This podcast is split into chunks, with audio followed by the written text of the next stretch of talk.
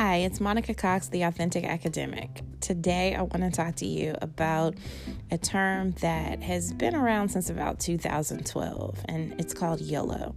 That's Y O L O, YOLO. It means you only live once.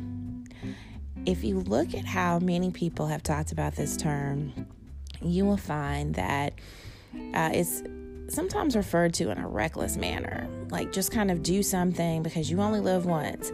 Uh, go out and uh, be that person who risks it all because you might die tomorrow.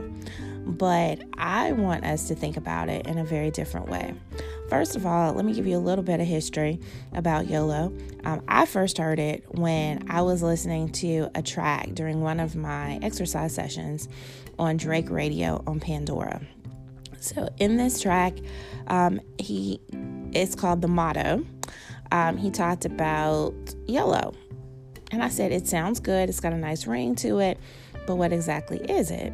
And since I heard that term, I have used that term in meetings. I've used it in talking with just some of my friends because my interpretation of it is that we have one life to live. And I don't want to go there in the reckless perspective, but I do want to look at the finite la- nature of our um, of our lives and how we often walk in fear because we just are too consumed with what people in our present environments think about what we're doing or what we're not doing. And that means that we often are left out of good opportunities that could help us to advance. It means that we are denying opportunities for other people who will come after us and who need us to step out in faith or step out in boldness about what we're doing. And it means that we often don't live our best lives. So I'm going to tell you, YOLO comes up to me a lot because I often think about being 80, 85, 90 years old and just realizing that I did not do what I should have done.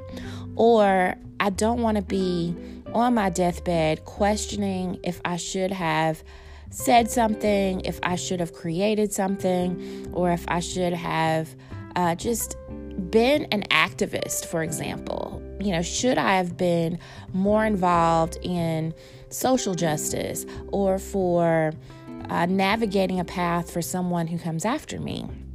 That is what stays in my mind. I often think about the term legacy when I think of YOLO because the legacy is the thing that you are going to leave.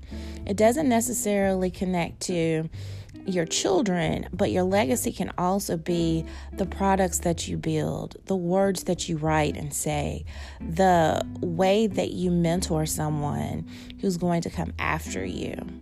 You know, you only live once because you are given unique characteristics. You have your mind, your uh, background, you have everything that has made you who you are to this point in life, and you are supposed to use every bit of that to help others to succeed and to even help yourself succeed because we are flesh and blood, we are finite, and in 100 years, we won't be here anymore. So, my challenge today is for you to think about what your legacy is going to be. Think about what your YOLO is. If you had six months to live, what would you do? Who would you talk to? What impact would you want to make in this one life? I want to take you into the next week just thinking about that. If you have any comments, questions, feedback, uh, please contact me via social media at Dr. Monica Cox, that's C O X, and share this episode with others. Uh, they might need to pick me up, they might need to think about something, but we are all in this together. So, YOLO and have a phenomenal day.